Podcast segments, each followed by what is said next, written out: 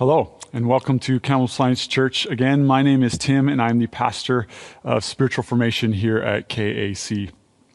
We're glad you joined us. We are in a series on the book of James. Today we are looking at the last part of James chapter 4. So if you have your Bibles, turn with me there uh, as we will jump into it. And I want to begin with a question for you again uh, this week. Uh, and the question is simply this What plans do you have that you're excited about? Plans maybe for uh, something close, something soon, or maybe something far, maybe something big, some, some dream, some desire you have that's a plan of yours that you would love to come to fruition in your life. What plans do you have that you're excited about? James today is going to talk to us about our plans and not just planning itself, but kind of what's underneath uh, all of that for you and for me. So let's read uh, the words today. I'm going to read it all in kind of one foul swoop, and then we will work through it together. So if you're willing and able, please stand with me as we read God's word.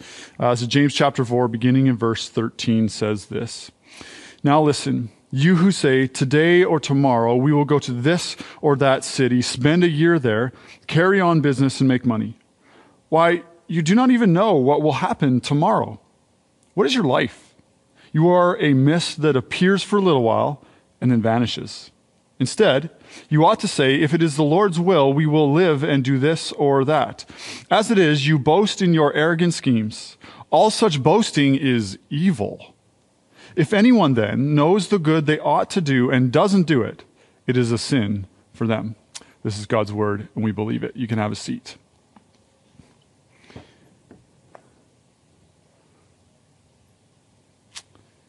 All right, we're going to jump in verse by verse and just have a look at what James is saying to us today. So, verses 13 to 14a, he says this Now listen. You who say, Today or tomorrow, we will go to this or that city, spend a year there, carry on business, and make money. Why, you do, you do not even know what will happen tomorrow. We will go, and you do not even know. It's kind of like a start of a Dr. Seuss uh, book. Um, a little uh, rhyming there. We, we will go. It's kind of our plans. What are we doing? But then James questions our plans and says, but you actually don't even know what will happen tomorrow. How do you know your plans will succeed? How do you know your plans have any merit uh, on future events? You don't even know.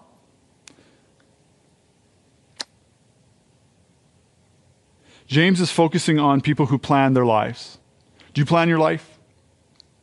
We, really, we, we all plan our lives, right? We, we all desire to have things happen in a certain way at a particular time. You make plans to meet up with friends and hang out and do stuff, take your kids to soccer or to dance or whatever it might be. Uh, we all plan. In fact, planning is a significant part of our culture. Michael Hyatt used to be the uh, CEO of Thomas Nelson Publishing, a major Christian publisher. And uh, he left that company to start his own consulting business, which is primarily about helping leaders uh, plan their lives. So he has this thing called a full focus planner, which I use, uh, and it has daily uh, task lists and schedules and note taking abilities, and you can set your priorities for the day. And uh, it has quarterly reviews, and you can put your goals in the set, the beginning of it, and set out your ideal week. And I mean, it just goes to the nth degree. And not only that, he uh, has a course you can take at the beginning of every year called Your Best Year uh, Yet or Ever or something like that, and you can plan out your year. You go in, you say, "What's my goal for you know 365 days from now, and then you work your way backwards uh, and try to figure out what uh, um, this is going to look like for you. And uh, so planning is a significant part of our uh, lives. It's what we do. And, and, and, James is causing us to question that a little bit. Um, I, in college, uh, I was having a conversation with a number of people, and Melissa, my uh, just a friend at that time, is now my wife, but she's a friend. We were having a conversation, and people were talking about how pastors don't make a lot of money, and they're kind of going, "So what? What are you going to do?" Talking to some of us who were uh, feeling called into uh, the, the ministry. and they came to me and they said, Tim, what are you going to do uh, about you know not making a ton of money? And I said, well, I'm just going to marry myself a sugar mama. That's just what I'm going to do. And Melissa, I don't, I don't actually remember the story. This is a story Melissa shares, and she remembers thinking in that moment, well, you ain't getting none of my money. Uh, and fast forward about four years, we got married, and Melissa paid off my student loans for me. So there you go. Um, you know, uh, she had already worked for a few years at that point and uh, saved up some money and used it for that that purpose. So uh, I won. Um, but we all make plans, right? We all have ideas and thoughts about what we want to do. And in here, um, uh, in particular, um, James is talking about making business plans, right? Plans to make money, make profit. Um, and he calls into question our ability to foretell the future. Do you really know? Do you really know? He doesn't give us a lot to go on at this point. He's just kind of setting us up to be unsettled uh, with our planning, but he hasn't really um, kind of landed the plane yet. He goes on to the next part of, of this passage, and he asks a really pointed question What is your life? it's an interesting question. Have you ever tried to answer that? What is your life? How would you describe it? What are the things, the stories, the values, the things that you would share? James here doesn't necessarily speak about like what is your life specifically. He actually speaks about human life really in general. And he gives an interesting description, which to be honest, ain't all that positive. He says, you are a mist that appears for a little while and then vanishes. Oh, thanks, James. That, that feels really positive. Uh, uh, I'm here uh, for a little time, not a long time. Uh, I, I, and then I vanish. I'm gone. I, I'm out of here. What, what is James saying?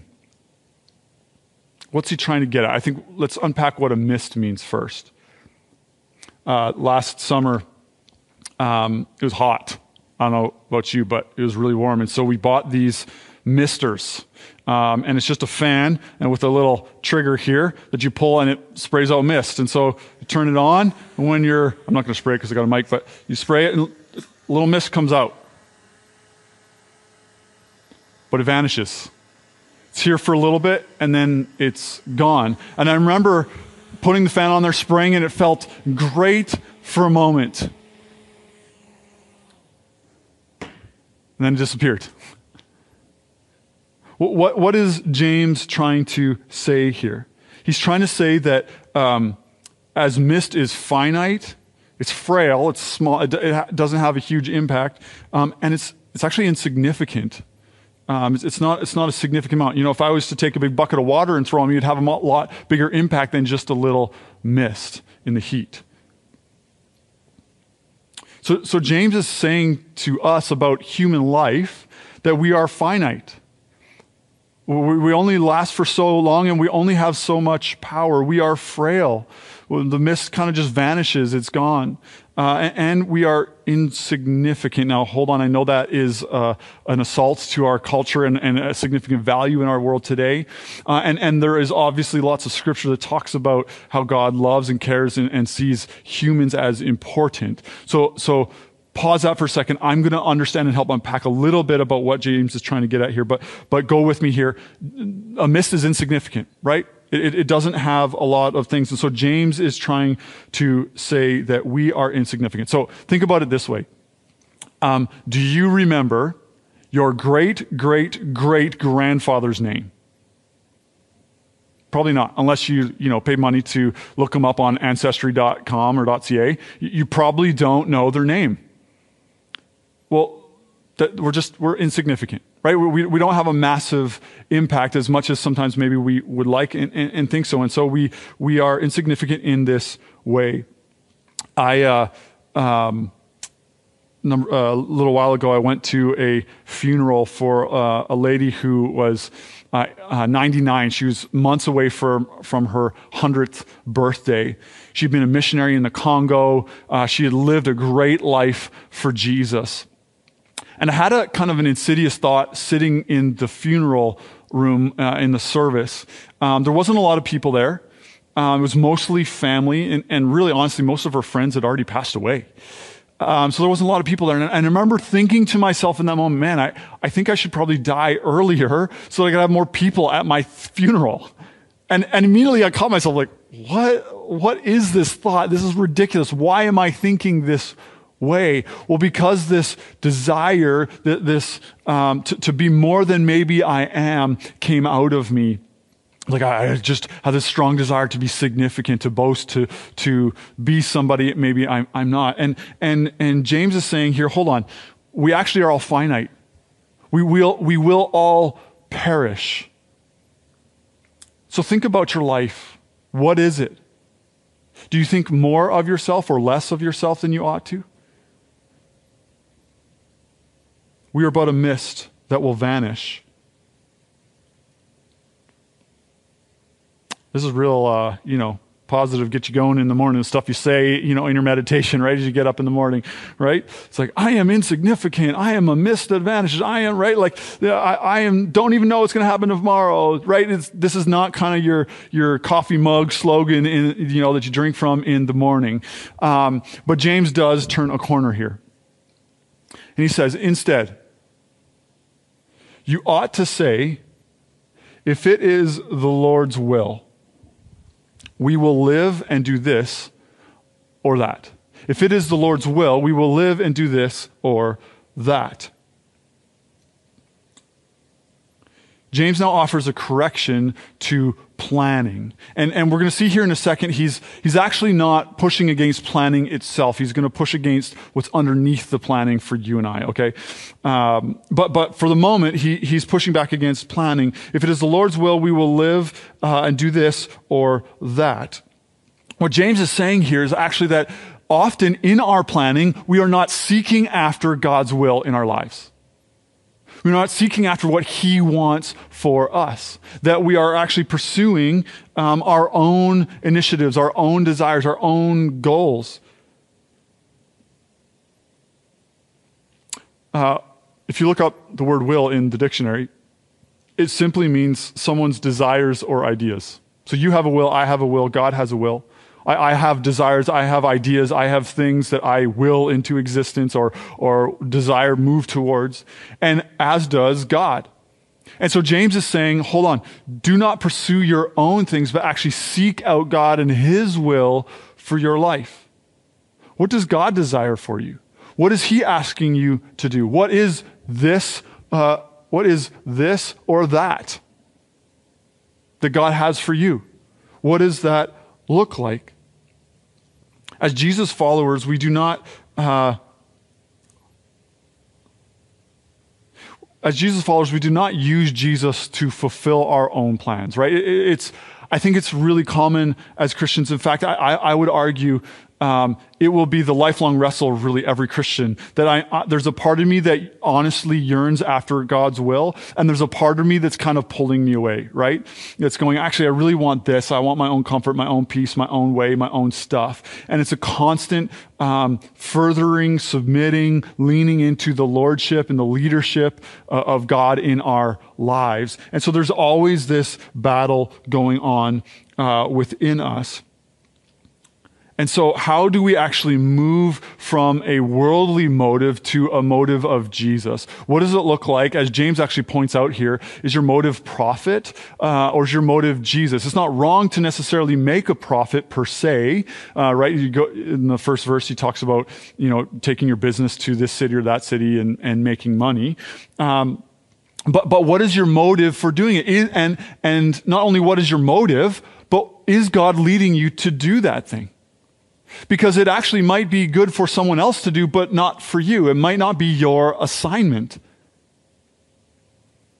I heard a story one time uh, of a, a, person who wrote an assignment, thought they did really well, was really excited about it. They went, they handed it into the prof. The prof reviewed it, wrote his marks on it, and then wrote a comment at the bottom. He said, Great work, great stuff, amazing writing, but wrong assignment. you did the wrong thing. It wasn't what I asked for.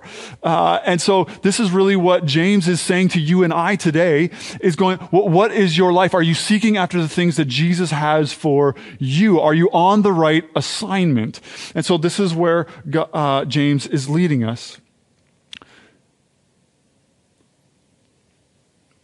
I don't know about you, but I, I think um, often our Christian life is uh, guilty of treating God, God's will as simply capitalism with a moralistic clothes on.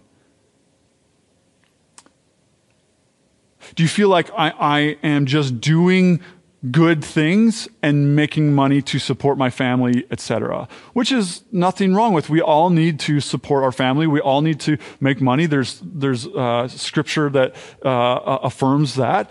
Um, we ought to care for the people around us give and be generous. But, but what does this really look like? Is it really just capitalism with moralistic clothes on? Do, do we really just pursue money and do it in a good way? Uh, is, is that Christianity? Is that the totality of what is going on here? And, and James is saying no. No. That actually the, the heart's desire of the Christian is to pursue Jesus and his will for their life. And so it might look like making money and being a good person, but, but it's, it's, it's saying, God, what are you wanting to do in my life? I am seeking out God's will. Maybe um, it is making money and being very generous with that money. Maybe actually it's not. Maybe it's uh, like Mother Teresa who said, I'm leaving this and going to Calcutta and serving in India. Maybe it's not that for you. Maybe it's um, serving uh, in your local grocery store. Maybe it's being a maintenance manager. Maybe it's being, um, you know, whatever it might be. Um, it's God who is leading you. And that's what this verse is really getting at.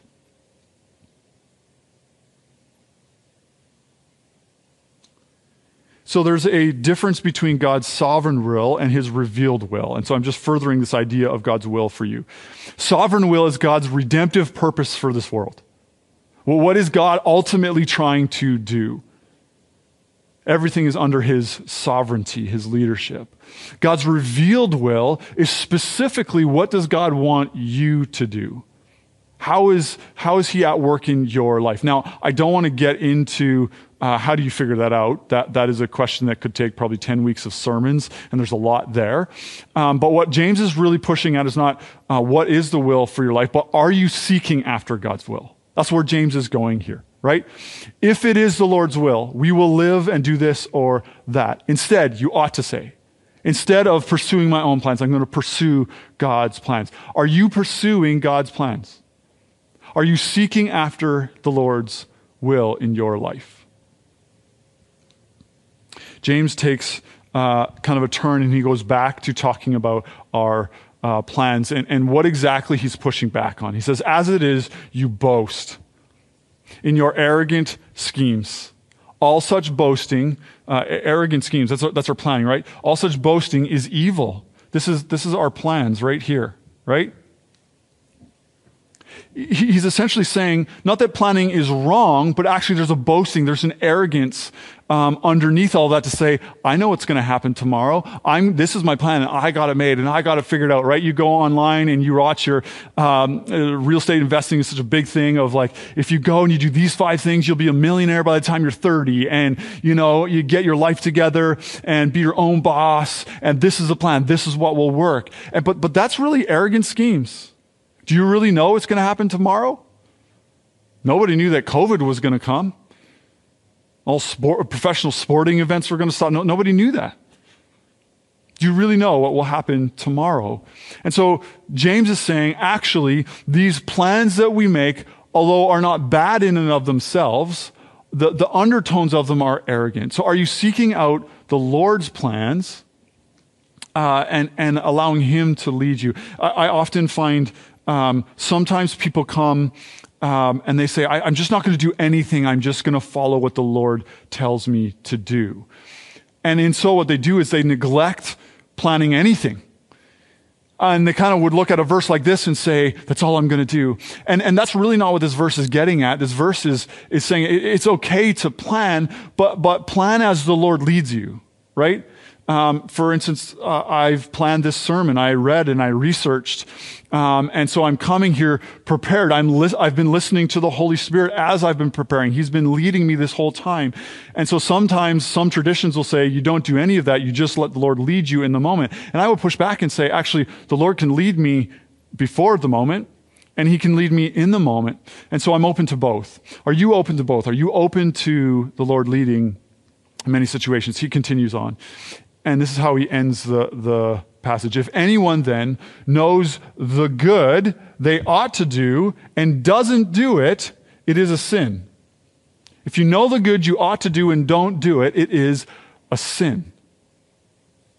Do you know the good you ought to do? This is kind of interesting because I feel like in some ways this feels dis- disjointed, right? Well, James, you, you just kind of told us we're insignificant you were a mist that vanishes, which honestly kind of insults my uh, 21st century postmodern kind of upbringing of like, I matter, I'm important. Somebody tell me an affirmation, please, right? Like, it kind of insults that a little bit. Say, like, I, I, am significant, I am important, I do matter. Um, and God would say that, but, but it's about the arrogance that comes out of that, right? I am more important than I, I see myself uh, being. And so James is not pushing back against or sorry, James is not saying we uh, do not matter at all. That is not what James is saying. Uh, and we know this because he's still asking us to do good things. He's still saying God wants to use you for important, impactful, significant stuff. But we need to have a right understanding of who we are and how we fit in the grand scheme, the sovereign will of God. At the end of the day, I don't remember my great great great grandfather's name. And my great great great grandchildren won't remember my name. So, what really matters? What's really important? Well, Scripture is clear that the gates of hell will not prevail against God's church, that his kingdom that he is building is eternal. And so, James is wooing you and I to say, Come. Be a part of the bigger picture. Be a part of something good, something that will have ultimate eternal value. And listen, you don't know the impact that God wants to have through you and in you for the kingdom of God. So let God lead you to the good that you ought to do and trust the result to Him. Let Him lead you. Now, it's interesting here that James says that actually essentially, if you don't do the good you know you ought to do, that it's a sin. Typically, we see sin as something I do that's wrong, right? Um, I yell at somebody in, out of anger. It's wrong. It's not okay. That's a sin. Okay. Um, that's something I did that was bad. But James is saying, actually, if you uh, have apathy and you don't do the good you know you ought to do, if you have timidity and you know you ought to do something but you don't do it as a result and you shy away, actually, that's sin. That actually these things are uh, uh, not okay. And so, what we call this, um, the, the, the, sin, the wrong you do, um, that's called the sin of commission. The good that you don't do is called the sin of omission. Right? So it's, it's something I don't do that I should have done or that I ought to do. What is the good that you ought to do? When I was younger, um, I was very timid, very shy. And my parents um, regularly, routinely um, kind of pushed me into situations and made me do things. So, for instance, I really struggled to say hi to people. I just, I, I had like a 10 pound weight in my chest and I'd walk around life like this and I wouldn't look people in the eyes. And so my mom and my dad would sit there and they would force me to say hi to people. Okay, this is how bad it was. One day in grade two, uh, my, I didn't say good morning to my teacher. And my teacher made me sit outside of the class all day till school was finished. The teacher calls my mom at the end of school and she says, she tells her the situation. Hey, he hasn't said good morning to me. Um, and I just think it's important that he learns to say that. And my mom, and she said, is it okay if I let him sit here until he, she does? She says, great, keep going. and so I sat there, I don't know, it was another 30 minutes or so, till I finally said good morning to her at like 3.30 in the afternoon. My parents were un, I mean, that was my teacher, but my parents did similar things. They would painfully make me stay and say hi to people. Why would they do that? Kind of, I mean, seems kind of mean, doesn't it? I, I don't think it was. I, I, in fact, I, see the good that they were wanting to do because they're saying to, to me, Tim, this is a good thing you ought to do. And it's not okay to ignore it. You need to say hi to people. People need to be seen, heard, and understood. They need to be recognized no matter who it is. You need to say hi to them. So now I kind of do with my children too. Make them say hi to people. And it's funny because people are all uncomfortable. Oh, no, it's okay. It's okay. Don't worry. And it's like, actually, it's not about you. Uh, my kid needs to do the good that they ought to do, and I want them to do it. What's the good that God is leading you to do that you ought to do? Are you willing to lean into it? Are you willing to risk the uncomfortable anxiety, stress, discomfort? What is the good that God is calling you to do? Or do you just want to be a capitalist with moralistic clothing on? Essentially, James is telling us today that we're to seek God's will in all you do. What do you do? You got kids at home? You work a job, run your own business? You have a social media account? Do you seek God's will in all of that? Do you ask Him, you know, if this post is good and honoring to Him? Do you ask Him to lead you in what posts you should share? You ask Him to lead you in how to care and love your spouse or your children? Do you seek out His guidance in your work with your finances, with your job? Do you take that promotion or not? Is God leading you to that? What does it look like for you to be led by Jesus? Let me pray. Heavenly Father, we're so thankful for your goodness and your grace. Father, we, um, we all struggle, we all wrestle to know what to do in the moment because we, we, we often are torn by our own motives. And so, Father, I ask that you would help us to seek after you. Lead us, Father, I pray. In Jesus' name, amen. God bless you and thank you for coming. We'll see you next week.